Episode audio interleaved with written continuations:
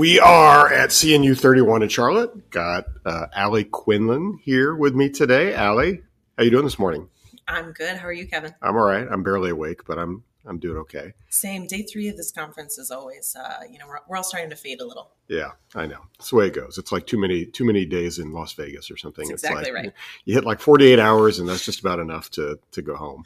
That's right. Um, I wanted to have uh, uh, you on, Ali, uh, because I think you've got a really great, interesting story. I love the stuff that you're doing, uh, and I'd like for more people to get to know you and and you know what what all you're up to. Mhm. So I know uh, your professional background is architecture uh, originally, but you're now a uh, are you, would it, would it be fair to say you're like a full time developer too, or like part time developer? No, you know, I, so I run three different companies. So I have um, Flintlock Limited, which we often market as Flintlock Lab, which is landscape architecture building.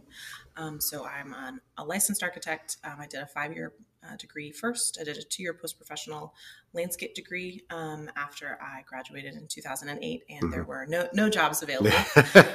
um, and you know, I also had seen all of the architects that I had met were they wore a lot of black and they were pretty depressed and they had really bad home lives and they were just you know a depressing crew. And Yeah. all of the landscape architects that i knew were like out hiking at 4 p.m and had you know these really rich social lives and seemed really happy with their professional lives. And so i think that was a thing that too kind of midway through architecture school um, i was like i don't know what the difference is but one of these groups seems much happier than the other one. I should I, I should get more of that. Um, so licensed as both, and a lot of my work is really um, a lot of my design work, um, kind of that that primary. All of my payroll is is through the design practice. Um, most of our income is from the the design Mhm. practice, um, and most of our work is you know I live in a really topographic region. So I'm in Northwest Arkansas. Um, we are in the Boston Mountains, and you know a lot of our undeveloped sites, you know, have a 15 to 20 percent cross grade and quite a bit of tree cover. Mhm. And so working in that kind of region, being both a landscape architect and an architect, being able to do site planning and mitigation and master planning that really is based around what do we need the land to make up and what do we need the architecture to make up? And how do those two really work together pretty seamlessly um, has been really the core of our work. So i have a team of eight um, with that crew and then i have a um, development company called flintlock development and i bought an acre and a half downtown Mhm. um, in 2016 in fayetteville Was that And- was that your first effort at trying to do development when you bought the acre and a half? Or? Um, you know, I sometimes say that I started really early at, um, you know, IncDev. I'm, I'm a senior faculty member. Mhm. I am a board member now. Uh, I am a passionate IncDev uh, Alliance member, and we often say start small, right? Start start with that house flip. Start with the duplex. And so, in that sense, I um, started development when I was 16. Mm. Um, I went to college when I was 16 at OU. Hmm. I was too young to live in the dorms, and so bought a house with my sister, another architecture student. And we it was terrifying when we bought it, Mhm. and so we rehabbed it the entire time we lived lived there. You know, through architecture school, and then sold it when we moved, and that was the seed money that then I bought and you know flipped houses that I lived in, Huh. uh, kind of 16 through 25. how, then, how many how many houses did you live in and flip? uh, I lived in rentals for a while in DC while I was living in DC. So I think three. And then um, bought my first investment, a house flip, when I was 25. hmm And then sold it and started my design practice with, Hmm. with that. And so it was the first big scale. South Street um, is the acre and a half downtown. Mhm. Um, is it's a kind of weird trapezoidal site that has an alley along one side, and it's got you know 20 30 feet of drop from one corner to the other um, it's a it's a pretty uh, gnarly site in some ways but the location is great um, and so did you know it was the first time i'd really done full entitlement and land development and infrastructure and negotiating sewer line installs and cost shares with the city and really digging into much more traditional infill development Mhm. checklist So let's talk a little bit about like that first project because I think it's really I always think it's interesting for people to understand like how to get started. Mm-hmm. You know, like I think, think for so many people who are interested in um, small scale development, mm-hmm. whether they're an architect or not, or whatever, mm-hmm. whatever background you come from, it just seems like uh, it can be daunting for people to take that first yeah. step. So how did you how did you like identify this site? How did you how did you figure out that this was something you wanted to do?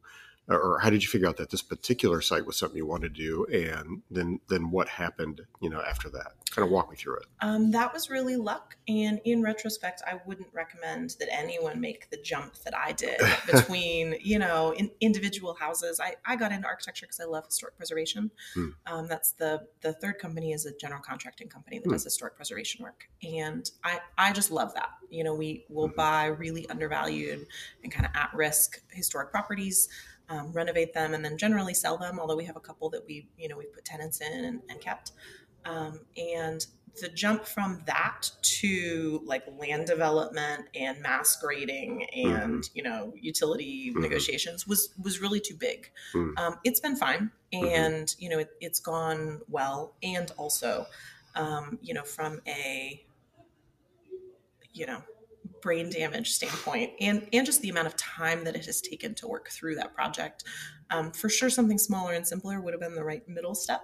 Yeah. um, you know when we went kind of a to d. Yeah. Instead b and c would have been good stops. And so i think the b and c that would have been easier is uh, probably buying a property and then adding, you know, buying a property that was rented and cash flowing and then adding some small units to the back uh-huh. would have been a better way to just bite off handling yeah. new construction with a builder. Yeah. And buying a single lot that needed a little infrastructure mm-hmm. and putting a couple of units on it and then selling it would have been probably that next step of mm-hmm. okay now let's add a little flavor of land development mm-hmm. um, with the new construction experience that now that we've gotten and hopefully a builder mm-hmm. crew that we've, we've gotten and liked um, I've also kind of in the meantime done a couple of commercial buildings, um, one of them with a partner. And that is the, the sweet spot that I have more gotten into with development work is being much more patient. Um, mm-hmm. And I mm-hmm. think that's the benefit of not, you know, almost all the small developers that IncDev works with aren't doing it full time. Yeah. It's at the beginning, it is not a full time gig. Yeah. Um, and so having a W 2 job and being able to be patient and kind of have your equity together to be able to jump on a deal when it comes but then you know doing deals that have a lot of equity in them already just because you're getting a really good deal mm-hmm. i think is for sure the way to get started you know mm-hmm. don't i think i probably was I was actually negotiating on the next door property to South hmm. Street for several months and just wasn't making any headway with the owner and was down there for a meeting and the neighbor next door was putting a sign up and i walked up and shook a hand and you know mm-hmm. bought it a couple weeks later hmm. and so it was more just luck and uh, happenstance so it was not strategy. I don't want to mislead you that well, this was some real st- strategic move. I know, you know, and, and we can overdo it and overthink it when it comes to strategy too. Yeah. And sometimes, sometimes you just have to strike when you know when the opportunity comes. So, yeah. um, with that deal, so did you have like partners or investors or something that helped you through that deal, or how did how did you find help on that? Um, so I have one investor in that that project, which mm-hmm. is my mom. Mm-hmm.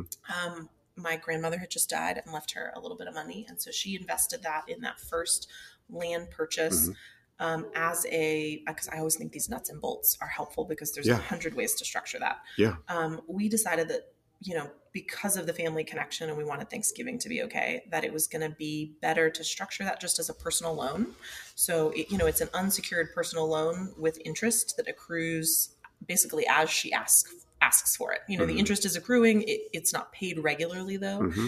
and it, that way, it, you know, it's it's a personal loan that short of bankruptcy, I'm always going to owe her. Right. Should the project have gone south, her investment was not actually in the project. I was taking on the risk of the project and saying I will pay this money back, whether it's from profit from this project mm-hmm. or not. Did you did you do like a written contract with oh, your mom? yeah, we have a promissory note that is notarized and filed, yeah. and it shows up on my you know yeah. bank you know personal financial statements every year. Uh-huh. And um, do you recommend that to other people, like for, who are doing friends and family raises? I mean, I think that the more I, I mean, just generally as a uh, life strategy. I think that the more on paper we can have things, the less fuzziness there is. I think mm-hmm. often, mm-hmm. you know, disagreements about money and timelines and you know all of that stuff comes from both parties having really different ideas of what's going to happen and so i think the more that it's on paper and we both signed it the more that we're at least saying we do both agree to this specific thing Mhm. and any other understandings that we have about this you know aren't actually the agreement so yes i think going overkill on paperwork and communication and record keeping Mhm. is only good for relationships Mhm. so that you you know you avoid any well i, I thought this is what we were Mhm. saying you know five Yeah. years down the line You know, one thing I didn't ask you was like, how did you end up uh, in Fayetteville? Were you, were you from Fayetteville originally, or did? no i grew up on a big cattle ranch in western oklahoma Okay. um, that my family was in the land run in the Uh-huh. 1890s and um, has been out in western oklahoma since then so i grew up out in an incredibly rural place Uh-huh. um, you know my my school was roger mills county for the oklahomans out there um, my school was kindergarten through 12th grade in one building probably 200 students yeah. and so you know classes of like five and ten Yeah. people um, per per grade and went to university of oklahoma for undergrad went to virginia tech's urban campus um, for landscape degree so i was in dc and met my kid's dad and Mhm. he had switched to a domestic job um, he'd been working overseas um, out of dc switched to a domestic job when we got married and Mhm. so the first office that they posted to was fayetteville Oh wow. so okay. total fluke. We thought we were going to Seattle or LA. Uh-huh. Total fluke that we ended up in Fayetteville, and you know a real gift in a lot of ways because the market there. I would never have been able to have this kind of business in any other market. Yeah. And there's just a lot of luck in, you know, our housing costs since I have moved there have increased 120%. Mhm. And so putting money into the market in real estate when I moved there has been a total luck gift. Yeah, but obviously you were um, you weren't like reluctant to just dive right in because you it No, sounds that's not my personality. yeah. So I mean, you moved to a new place where you probably didn't really No, I didn't have any anyone. relationships at all. No, yeah, I, and, I knew no one. and pretty quickly jumped in and and, and you've made that um, a place for you to to work. Um, you know, I, I knew one person in Arkansas, and um, that was Steve Luoni, who runs the um, University of Arkansas Community Design Center. Had done some lectures and workshops when I was an undergrad in Oklahoma, and so I knew him. You know, we'd spent a couple of days together two years before, Mhm. and I reached out to him and asked if we could have coffee and if he would make some recommendations about where where should I apply for a job. You know, we, we found out six weeks before we were moving that we were going there, so Hmm. I met with Steve when when we got there and we're getting unpacked. Um, and he was hiring at the time and offered me a position with the Community Design Center that was some of the most fun work that I've ever done and like the most award winning. I was there for less than a year and I think, you know, have like eight national awards from that time. Oh wow. And also, I was making thirty thousand dollars a year with no benefits, Mhm. you know, with a master's degree and one license. So, you know, pros and cons. Yeah. Um, but made made some really helpful sort of connections in terms of starting to get into the design Uh-huh. group in in Fayetteville, which is a really there's a lot of architects per capita there, and Yeah. so just starting to um, figure out the lay of the land, and then I my next job there was actually um, what most of the design crew there would have considered career suicide, but was a relatively strategic move. Um, I needed internship hours for both an architecture license and a landscape license, and you can't double count them. And Mm. so I had my architecture hours done, but I needed to work underneath a licensed landscape architect. I think I had a, maybe a couple of hours left for architecture. Um, I couldn't find anybody to work underneath that I could get my internship hours, except there was this weird little office of, you know, architectural management is what it was called Mhm. for um, a regional bank that's owned by the Waltons, Huh. and so they're in four states. And they had an internal office that did all of their new branches, prototype design, um, you know, site design. Uh, They helped with property acquisition um, and then renovation. The bank grew via um, acquisition of other banks, Mhm. and so if you're not familiar with this banking process, those kinds of acquisitions are always completely secret up until the day of closing. And then you have a really short time window in which the branch has to be completely rebranded and all the signage has to be totally updated. It's it's like mm-hmm. 60 days, I think. Yeah. And so we would suddenly receive a package of 60 buildings that we had not previously seen that in the next 60 days all of them need to be rebranded and painted in a four wow. state area. Jeez so, you know, I, I through that office was managing $18 million in construction a year. I was on site every job site every week. And so I was traveling an enormous amount and, and working with just this incredibly high volume of builders in different markets and doing a huge amount of contract negotiation and negotiating contracts with architects and acting as the owner in development essentially. And so the it was helpful from a licensing standpoint. I quit that job the day that I got, you know, my, my second license. Um, and also it in retrospect, that finance and contract and, you know, sort of project management experience was fabulous. Although yeah. the, the architecture was mind numbingly bad. um, you know, yeah. it was use, it was useful in that it was a set of sort of business skills. I think I run a good business more than I am a good architect. And there's a there's a place for that, right? Mm-hmm. Um, and so the the more that I understood the business of how buildings are made and development happens, the I mean that's been the even that's even the reason that we're good designers is yeah. we know how things are financed. We can structure our contracts, we can structure designs and entitlement around the way banking works and the kind of financial product that's going to be used to finance it and you know can produce quite a bit of upfront work for someone to be able to get an appraisal which means they don't have construction financing yet, which means everything they're paying us is coming out of their pocket. Yeah. So just really being in tune and um, not fighting against the reality of how buildings are made has been, I think, probably the core success of the business. Yeah, it's kind of it's funny in retrospect because I, I, had almost sort of the opposite mm-hmm. situation. You know, as an architect, I always felt like I was probably much better at the design side of things than the business side. I was okay at the business side, but you know, when when back when I had my firm in the 2000s, you know, we we were just a couple of guys who didn't know anything about running a business. We had to like go take classes on how to read a financial statement. Mm-hmm. mm-hmm. it was like we, you know, we had no idea, and it just felt like it, it's really, it's just funny in architecture. There's so little preparation for oh, that. Yeah. Um, even oh, yeah. though so many architects like you, like me, mm-hmm. end up hang up, you know, hanging up a shingle and, mm-hmm. and going out on their own. There's just like incredibly little thought about preparation mm-hmm. for, you know, exactly what you talk about. How does finance work? How do, how do buildings get built? Yeah. How do I run this business? How does my tax structure work? Am yeah. I going to be an LLC that's taxed as, taxed as an S corp, or actually do I want to be a C corp, or am I a sole proprietor? Yeah. And yeah, and I think I was lucky also in that instance. I shared so the first year that I um, opened up my own practice, I had a real dedication to running a fully cash based business. Mm-hmm. I didn't want to have any debt on the business at all yeah. um, because I knew how risky that was going to be. And so it was the most lean startup that I could do, right? I didn't get fancy new computers. Mm-hmm. I didn't get a fancy new office space. Yeah. I didn't get great new software. I did the, the most that I could with a real focus on ROI. And so one of those things is I had um, a good friend who was running an e-commerce business in a really cool building in Fayetteville, and it was like a ten thousand square foot building, and they had a team of like fifteen. And so hmm. there, there were just a lot of empty corners in the yeah. building.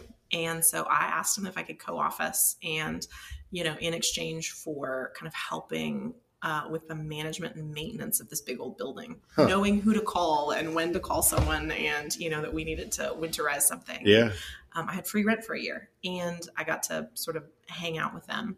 And they had a finance person um, who went out on their own, had been a CPA. Um, it's another woman who had little kids and wanted to have more flexibility, so she started working from home doing bookkeeping, and so was lucky to kind of have that connection of from day one having a third party who was you know meeting with me monthly going over books providing full financial statements that the bank you know the bank loved that it was mm-hmm. this super professional even though it was this tiny little business.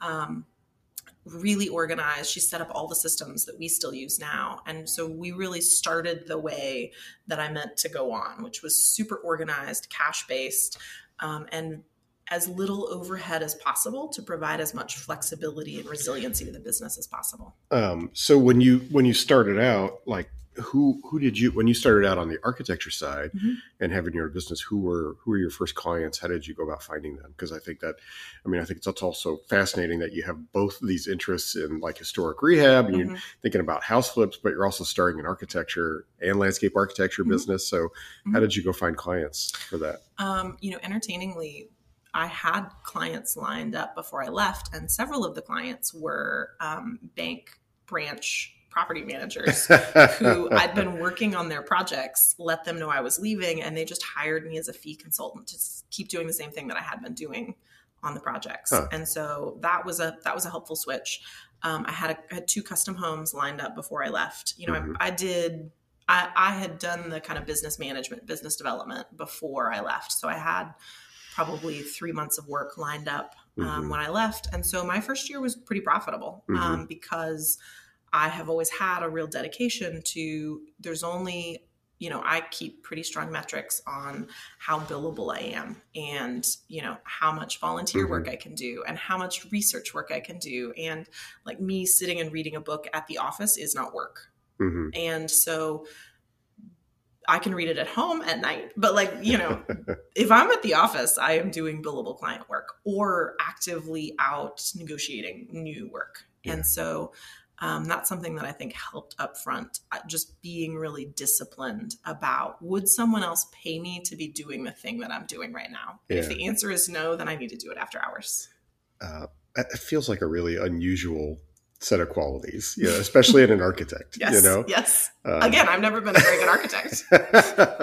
it's fascinating I'm a I'm a very reluctant architect. Let me put it that way. so then you know as that evolved like what's the kind of work then that the architecture and landscape architecture firms do uh, like what kind of what kind of clients do you have Um, you know, I really wanted to be doing more landscape architecture. And when I first started, there just wasn't that much landscape architecture in our region. Just Mhm. generally, people weren't spending money on that. And there were not big regional projects, there were not big civic projects. There were a decent amount of landscape architects, and all of them, none of them had enough work. And so that was a real benefit to me in having having both abilities. It was being able to jump into um, what the market had right then.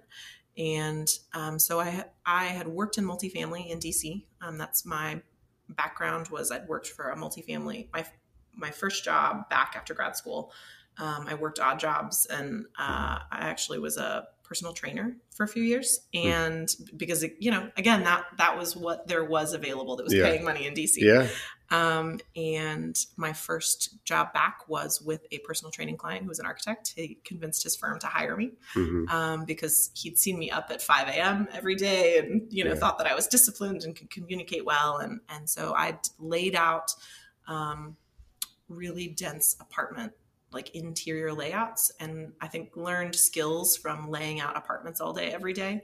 Um, that has directly translated into all the small format housing that I do now. hmm So, you know, the structure, and then I transitioned from working for the that multifamily architecture firm to working for the landscape architect that primarily did the multifamily site layouts and landscape design. And so Hmm. I was working on the same buildings inside outside.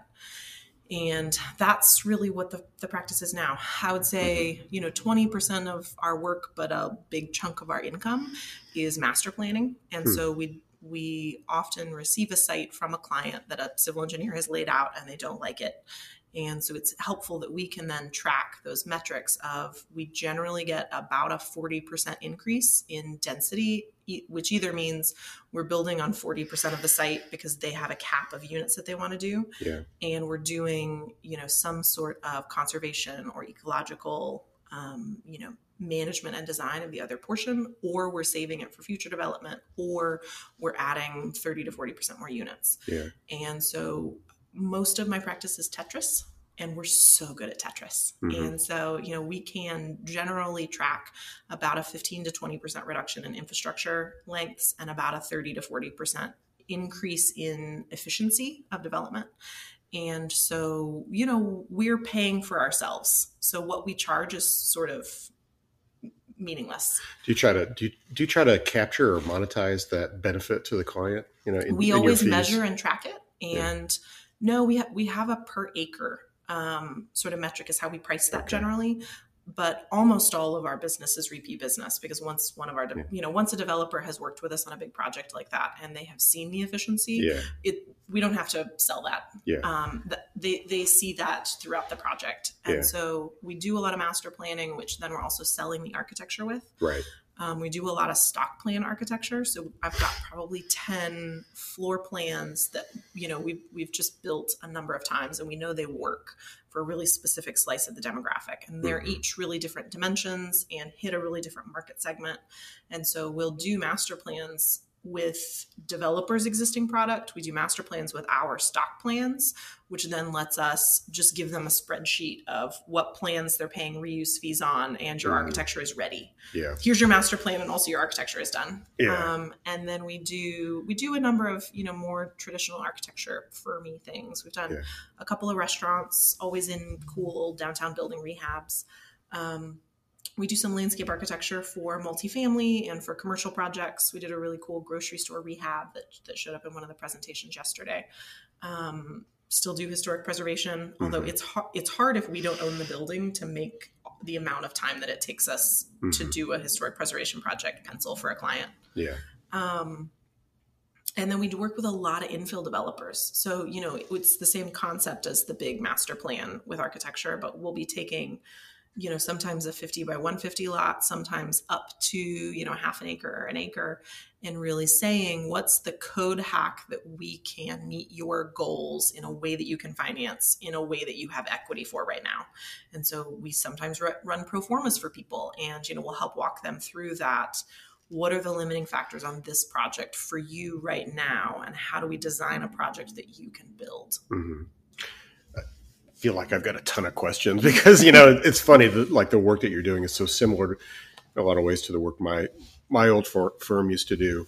And so one of the questions, like, so you have your own stock plans, Mhm. uh, and then you also uh, have these plans that you have built for yourself for your uh, development deals. Mhm. Um, do they ever mingle? Do you take Oh, yeah. one? Yeah. And how do and how do the clients kind of deal with like you might be borrowing plans back and forth between them or other clients? it's in our upfront contract um, it's all we have a really open pricing structure in our contracts so a new custom plan has a flat fee if you want it to be an exclusive plan to you there's a multiplier of cost on Mhm. that plan so you're getting a discount on the upfront new custom plan design Yeah. that that we're openly saying this can become a stock plan if we decide it should hmm um, and if you want it to be exclusive, here's what that costs. Yeah. And if you want it to be exclusive in the region, here's what that costs. You Mhm. know, um, and then a reuse fee of a custom plan that you have had us design is a discounted reuse Mhm. fee. A reuse fee of a, a regular stock plan is a it's a fixed fee line item that's in the initial contracts. We often are providing that whole fee structure in master planning proposals just so they can budget for that architecture Yeah. in the future. Yeah. And so we have a super open pricing model about how that works. We're very open that, you know, they're going to benefit from being able to use stock plans and then other people get to benefit from using their stock plans unless they say they don't want that. hmm Um, and we do have a couple of clients that want to have, you know, kind of exclusive rights to their plans. So we tend to just be really upfront with clients about it, and it's we have a couple, handful of people that want really exclusive things, or they want something that's so specific that we wouldn't use it anyway. Okay. It's very specific to their business model or some specific project. Um, but I think just So, I mean, has that been, do you perceive that as like it's been a big plus, the fact that you have developed and built your own things in terms of pitching to other clients, or do some of them get turned off as like possible competition, or how, how is that? It has only been globally positive in Yeah. my experience in Yeah. terms of you know our, our plans are really buildable because i've written the checks for these plans Mhm. and so i know the thing that costs too much money that i Yeah. didn't get any money back out of and so we don't do that anymore and so developing my own work um, ha- i want to say this out loud has not been super profitable i've not lost money um, but from a from an roi on time um, it has not been my most productive work and flip side of that is it has been phenomenal marketing work Mhm. one and it has been phenomenal learning experience in terms of nuances that you just wouldn't get into knowing as an architect Mhm. if you weren't also the developer and on site every day and knowing some weird detail that we've drawn that looks like it makes total sense on paper and like we just didn't think through Yeah. So why why do you think, uh, in retrospect, now it hasn't been terribly profitable for you on the development side? um, one of the downsides of developing as an architect is having architect's disease which is wanting yeah, good architecture yeah, um, ahead of profitability. Yeah. And so there are the stuff that I have developed myself is it's just nicer than what most of the clients will build and you know it's not in really big ways but it is it's the profit margin i have spent the profit margin on projects on full cedar shingle cladding Mhm. and a big round porch with a herringbone deck floor Mhm. and um, you know, some pretty cute columns and banquettes inside and really nice windows and full tile bathrooms and sand in place hardwood floors. And I sold the full first phase and then realized that I was not making any money because I was building really nice housing. Hmm And so um, it would be better to just keep the housing because it, it's going to appreciate really well. It's going to rent really well. That's also something John Anderson told me before I sold that first phase, but I, I had to I had to mess it up before I believed him. yeah. I know. Um, we have to. We always have to make our own mistakes. we have to make our own mistakes. I, I made exactly the mistake that he was telling me I was going to make, and then it turned out just the way he said it would. Um, and so I've now I kept one house from the second phase, um, which has an ADU on it, so two units, and then I kept two houses from the third phase, and so I have four units now on South Street that I kept, and they are in fact just the most phenomenal rentals because they're so cute. And the materials are nothing else in the market is like that. And they're also so low maintenance because they're really well built. Mhm. And I've actually tried to negotiate with one of my first phase buyers several times to buy their house back from them um, at like 25% more than they bought it from me, Mm. you know, five years ago, Mhm. um, which is actually not that bad a margin as I, as I say that now. But I think that's the development work that I do. The primary goal was not making money. Mhm. And so as long as I don't lose money, it makes sense Mhm. but that's a really specific to me right now at this phase in my life. Mhm. Um, each phase has been more profitable. We've really we've we've even there's a lot of nuance of we can make a a house pencil that is under 700 square feet with one bathroom. That works fine. We can make a house pencil that is 1200 to 1500 square feet, two or three bedrooms, one and a half bathrooms Mhm. no problem. Every one of those that we do works. That that like six, maybe six fifty, really up to twelve hundred square feet is very hard to make a pencil. We have one house that is a thousand square feet and has two beds, two bath, two full bathrooms, and it's the only house that I lost money on. Hmm. The phase itself did fine because one of the other houses made enough money to cover it, but there is a dead spot for us that I wouldn't have known about if I hadn't been developing lots of plans of different sizes and Yeah. seeing Yeah. that outsized impact from a price. You know, they each sell for about the same price per square foot. And Hmm. so if we add a second bathroom and that's adding, you know, $10 a square foot because it's only a thousand square foot house, I can't capture that back in the sale price. And Yeah. so it- it's it's really helped hone in a lot of the specifics of exactly what we need to provide.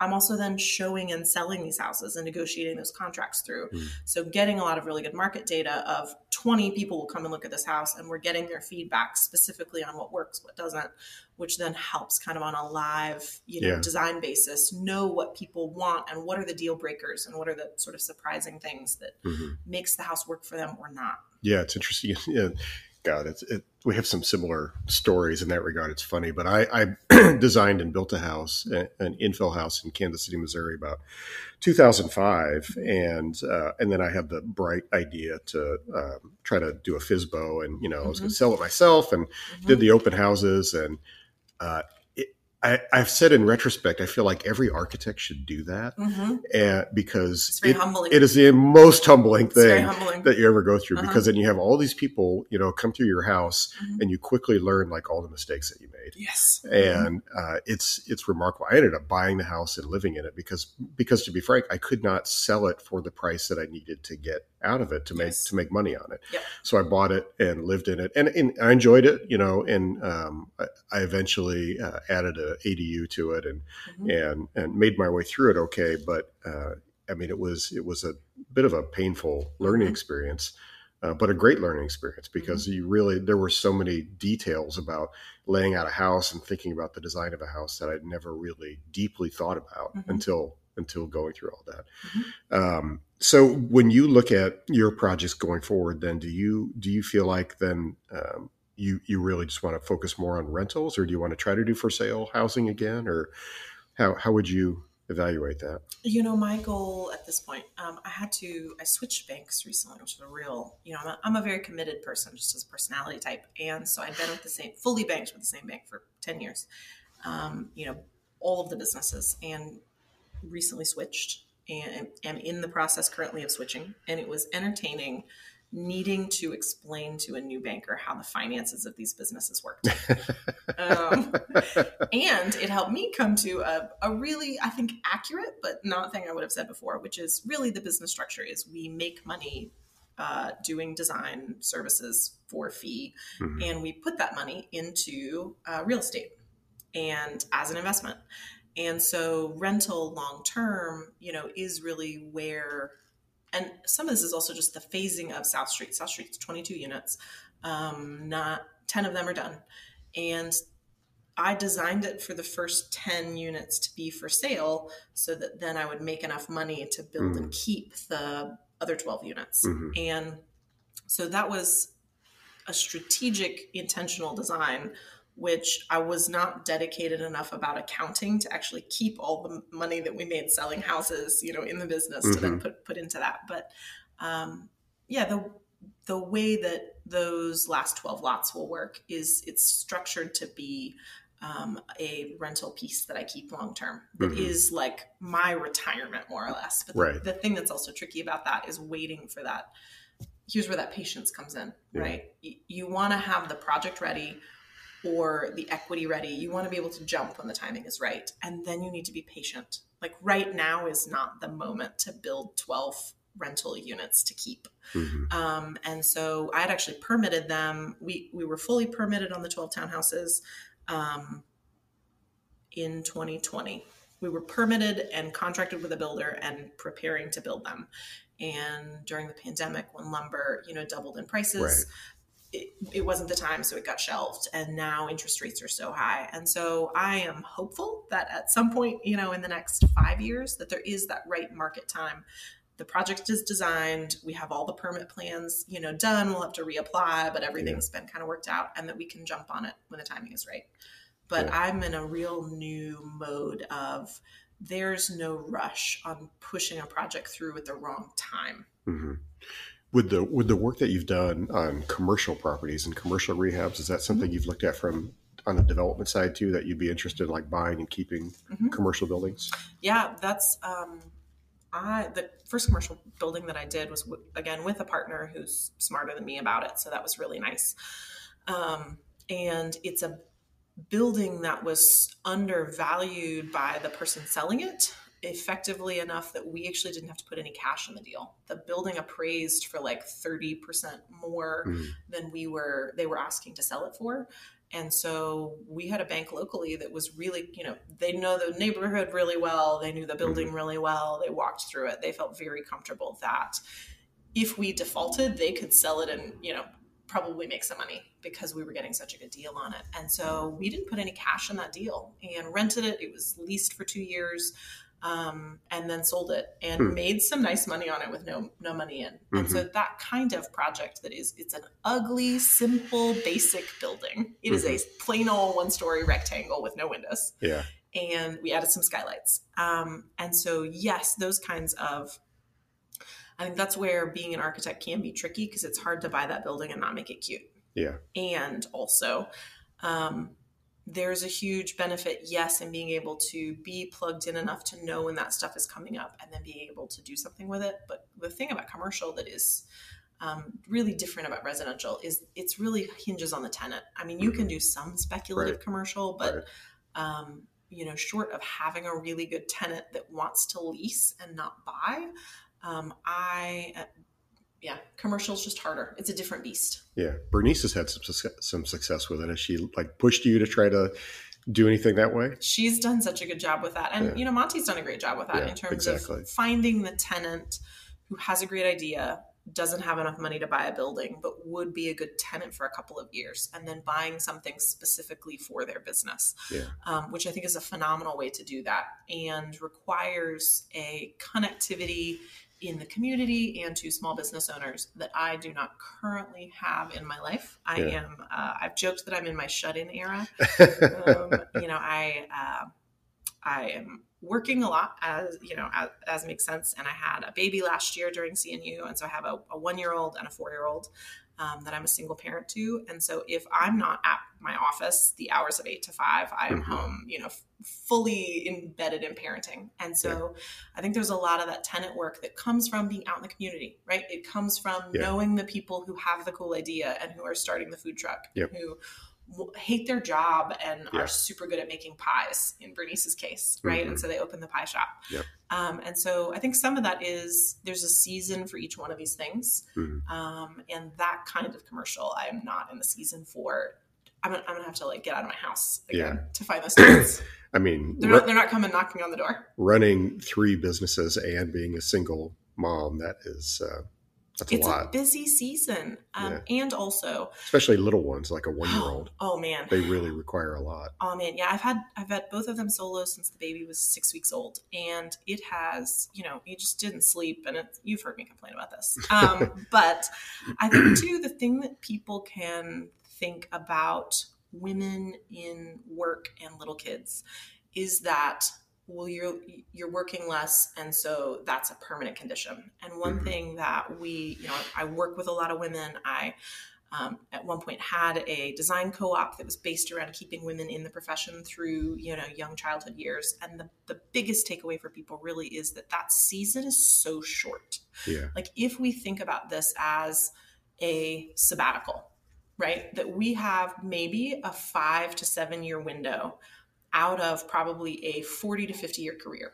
with Mhm. less than 10% of our working years that it's just different and you know there's um, a funny thing too that i talk about with with women who have had kids that the the linguistic part of your brain there's a really good new york times article on this the linguistic part of your brain postpartum shrinks by like 30 to 40 percent Huh. and the part of your brain that assesses danger and picks up on nonverbal cues grows about that same grows to fill that space in your in your skull. Yeah, and there's about a two year window um, postpartum where it's not useful to you evolutionarily to be focusing a lot on linguistics. And it comes back right? That that then right.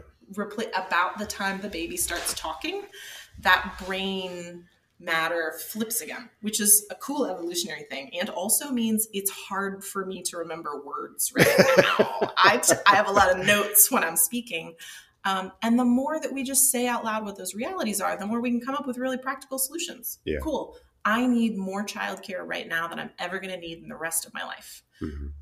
this is 10% of my career, you know, in terms of overall years. So you just make the accommodations that work right now to keep you as in the profession as you want to be and lean into accepting and embracing and having fun with this short period. Right. And, you know, in one of one of my kids is going to be in kindergarten next year, right? And 4 years from then they'll both be in school Mhm. and it will just be a completely different set of needs and so that's one thing that i think anybody who which is hopefully you know everybody who is hiring people everybody who has female employees who are at that age really shifting that thinking around what are the accommodations that we make to make this work right now for this really short time period and then how wonderful an employee do i have for the next how many decades Yeah. um, you know I think there is that lack of flexibility in architecture specifically, right? That there's not that cyclical thinking. And one of the things that I'm going to say too is the the moms, especially of young kids that I know, are like the most productive workers on the planet because you have so few hours in the day that are Yeah. undistracted work time that you just can't fuck around. Yeah. I mean, you you are at work and you are you are getting it done, and then you were jumping right back into, Yeah. um, you know, a very you know loud and messy and kind of demanding and physical season. And so i think that's something that we should look at as a strength. And one thing that architecture as a profession i think that doesn't do well is accepting that we are people not robots. Hmm and that there's a cyclical cyclical nature to all of this. And i think that there's people who have mental health issues and seasons that they go through that like they need a different structure and support and set of expectations for a short time period. And the more that we can really talk through how do we help people have what they need in this season to be really productive and to be doing really good work and then how do we shift that when they need something different Yeah. instead of having this you know here is a slot here are the expectations and the needs of this slot and if you as a cog cannot fit into this slot then i'll find another cog Yeah. Yeah. I, I mean, I think that's a, that's just a great way to think about it. And it resonates even with me and even a, as a dad. And I know, you know, obviously I have help uh, with my wife and, and we, we, we went through similar like evaluations, like when we had uh, our kids and, and she actually kind of quit her job and her career that she was doing when we had our first kid Mhm. uh, to stay home for the first like you know three or four years Mhm. uh, which was not something like we'd originally planned on Yeah. at all Yeah. um, i think she was ready for like a break anyway Mhm. from all of that but we and we were fortunate you know it, some, i tell the story a, a lot when i talk to people about house hacking. It's like Mhm. we were living in a townhouse in savannah that we owned uh, that had a carriage house in the back. Yeah. and the carriage house basically paid the mortgage. Yeah. And we and so it was it was financially easier for us to kind of make that decision to just have one uh, salary. And um, and then she took you know we ended up having two kids and she took really the first four about four years there and uh, and stayed at home and really Mhm. helped usher them through Mhm. uh, and then she reinvented herself and uh, and you know went to did coding boot camps and now is like a, a software developer so Mhm. it was it was also a great thing for her but we had those discussions about well, we've got this really limited window of time Yes. with these little kids yes uh, and and I think even as a dad who I you know I don't have to take care of them all the time, but I I feel what you're saying with you know I am way more productive in whatever limited time I have now because Yes. you know evenings and weekends I want to spend with Yeah. the kids. I, I can't, if I goof off and go take two hours at lunch with Yeah. a client that I'm sort of arguing is with, but then I have two hours of work I need to do tonight. Like that's not Yeah. an option. Yeah, I mean, it's just not. exactly. And that it, it presents a challenge, but it's also a great thing. I I had a uh, you know Tim Urban who writes the site Wait But Why. He does Mhm. these really great, simple little diagrams and cartoon diagrams, and he's done one that a lot of people have used. That basically is like taking your life and mapping it out as a, each week as a series of boxes, as like a visual diagram to see this is like how much time you have and Oh my god, that's depressing. it.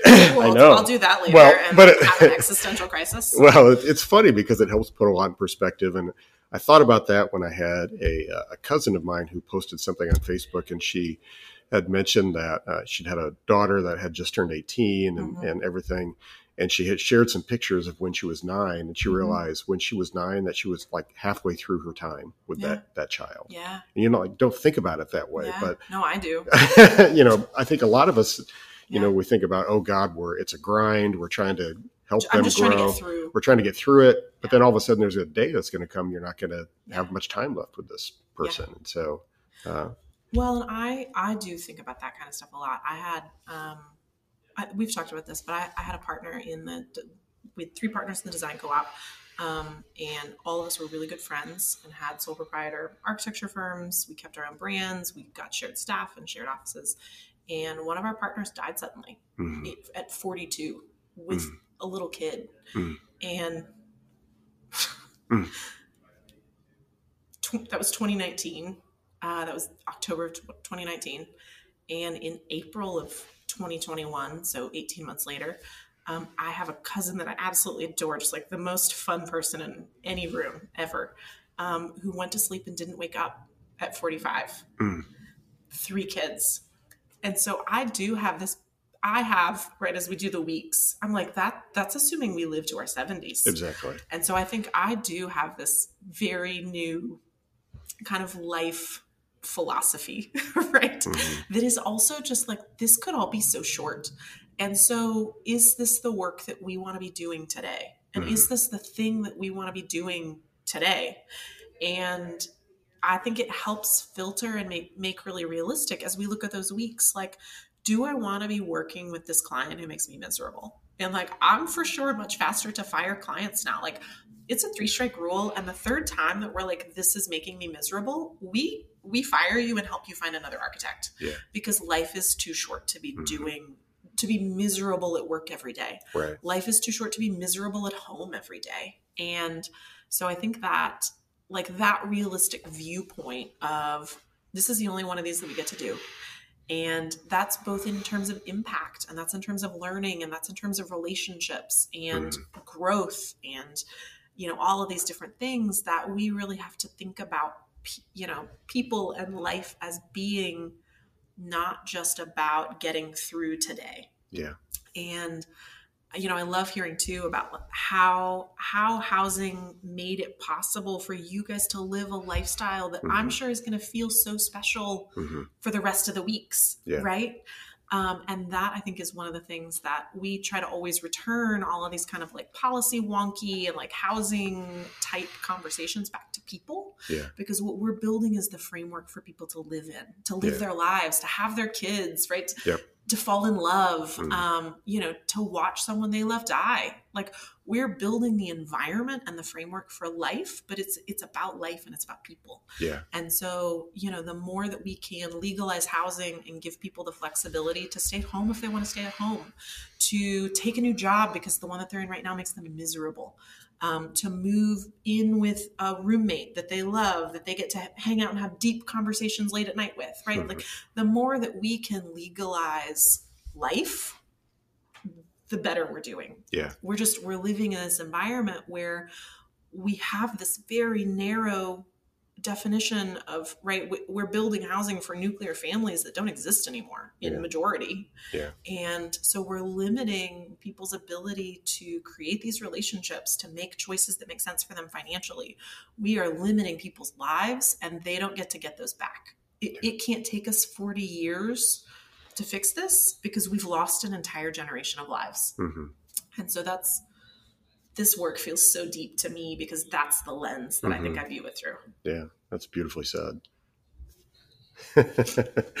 You guys can't see that I'm just like a sobbing mess over That's here. okay. It's uh, it's uh, you know congratulations. You're, the first person who's cried on the podcast. That is super in in on brand. And, uh, you know, it might not be the last time I'll cry on a podcast. I think this is the first time I've cried on for sure a podcast. well, it's uh, it's great, and I First but not last. it, and I I take every everything you said um, and agree with it. I just you know I, it's funny because uh, you know we have these conversations at CNU and other places and with planners and everything about policy sounds so wonky and abstract and Yeah. I have I have always tried to like when I have been pushing house hacking for people I I really just try to tell my personal story here's how it's actually benefited my life I love it. you know and because when i was 30 years old i, I owned and lived in a triplex Yeah. and uh, so i had income to pay the mortgage so then i i had a cushion where i could go start my own business Yes. and the first year un- unlike you i was not prepared very well to start a business and the first year was brutally hard Yeah, uh, totally. and made very very little money uh, but uh, because I had prepared myself with the house hack situation Yeah. and I basically had no housing expense, Yeah. I had a way to get through it. yeah. Uh, and and then similarly with our with having kids and everything else. So to me, these things are not like abstract; they're they're very tangible. Yeah. Uh, Yeah. Well, So- that's you know, I've, I'll uh, I'll pitch to you then that maybe next year. I, I was talking with Ivy and um, Ivy Vann, who's from Mhm. New Hampshire, and Tom Emerson, who's from Maine. Yeah. I've had two separate conversations at the CNU about doing a session that is we're, we're branding it supportive housing right mm-hmm. and so um, kind of the those three examples to add to yours and i think i think you've you've fully encapsulated then you know the, the that fourth version of that which is how housing can add to your life and your mm-hmm.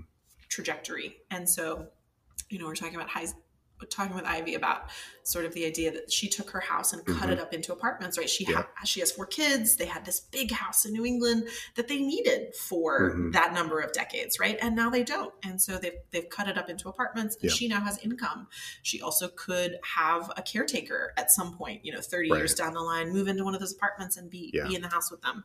Um, Tom was talking about, you know, same thing, ha- has has all these kids who now are grown up and out of the house, um, has one, um, you know, I think daughter uh, who lives at home still is, is going to need more supportive care kind of long term and so they've figured out how to cut up adus on the property so that they'll be able to they can be in one unit she can be in one unit yeah. and then they can have either income producing in the last unit when they get to the point that somebody needs more help they can have somebody that's doing that in a unit that they're providing that housing as one of the core pieces um, of that uh, you know salary. Right. And so how beautiful that again that that housing ability and legalizing we're legalizing life here, right? Like mm-hmm. they they can get what they need because they can do that with housing. Yeah. Um, my kind of house hack version is I um, am gonna I was in a really big house. I sold a big historic project. Mm-hmm. Um, sold that, moved into, you know, again, I'm, I'm jumping A to D here. I didn't go to a middle ground. I sold my like, you know, 5,000 square foot big historic house and moved when you know when I had both kids suddenly by myself, moved into a two bedroom, one bathroom right around the mm-hmm. corner. Um, it's very small, and the kids sharing a room has not worked. So I've got a baby sleeping in the living room with no door, and you know you can't come in the front door past seven p.m. and everybody has to talk quietly. Um, that's not working great either. So I have another big historic project that we've been working on that has all of these bedrooms and an attached ADU. Uh, we've carved an attached ADU into it. Um, and I'm going to move in in a few months, and I'm going to move in with a couple of the college girls that help with the kids, and mm-hmm. that is going to give me an ability to like take a shower without two kids yelling in the bathroom, yeah. you know, at me the whole time, and yeah. and it's going to really make a flexibility possible, and it's going to give them a safe and free how you know housing situation, and so we do not meet the family definition. We will be breaking the law the day that we move in. and also, um, you know, those are the kinds of laws that keep us from being able to do the thing that makes sense for us right now. Mm-hmm. And that's one of those, you know, ADUs that require owner occupancy just totally ignores the way that we live and change and grow, right? Like, mm-hmm. okay, you have a family member in that ADU now, but like if you move your 80 year old mom in, she's not going to be there for 60 years. Right. So what happens to that ADU next, you know, in 10 years. Yeah. And what happens to that ADU five years after that when you get a really cool job offer in Europe for a year and you yeah. want to be able to rent the house? Does it just sit empty the entire time you're gone because there's a one year period, you know, or a 10 year period? Or how, you know, we're yeah. building these units that are hopefully going to be there 100 years. How do we look at them as being able to grow and change and flex with us? And how do we just legalize that? Mm-hmm. Yeah. Um, I, I, feel like we could probably go on for hours on this. There, there's a lot to, lot more to dig into.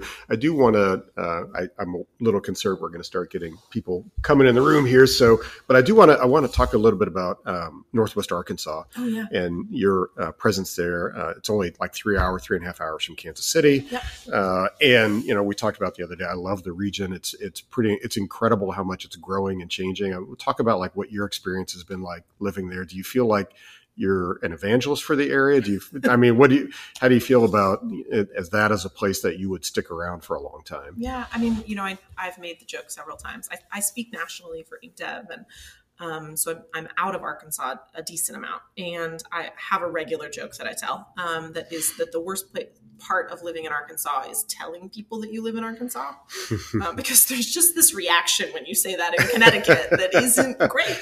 Yeah. Um, and also you know i i don't fully evangelize just because i don't want that many people to know about it mm-hmm. um, but it's it's great I, it was accidental that i ended up there i would not have been able to run this kind of business or have this kind of life in a different bigger market i would probably be working for you know some big firm mm-hmm. um, which would be fine and a lot less flexible um, but you know, as a region, it is. I, I think I am an accurate, um, both you know, evangelist for it, and also uh, have a lot of criticism for it that Mhm. I think is valid. It is. It's sort of we joke it's like a Disneyland economy because um, you know the top.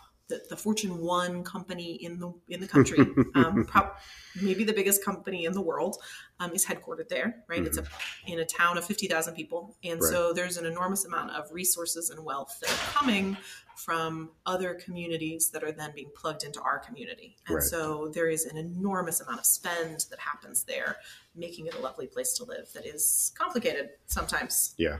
But Yeah. it's a beautiful, I mean, it's a beautiful geography. It is Yeah. a wonderful set of people. There are incredible things happening there. Yeah. And, you know, nothing's perfect. Yeah.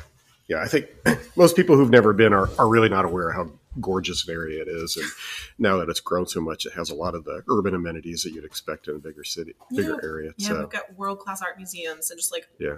stunning James Beard award winning restaurants Yeah. left and right. And yeah. yeah. But you probably don't want too many people to know about it. Nah, so- man, don't, don't come. It's awful. All right. Uh, I, we've got people rolling in here, so I think we'll Okay. wrap up here. But Ali, we'll have to so fun. we'll have to do this again. And Okay. like I've said before, we've got to figure out a way to do like a shuttle back and forth between KC and Northwest Arkansas and some of our some of our peeps in both those locations. I'm So, here for it. all right. Thanks so much, Great. Kevin. Thanks, Ali.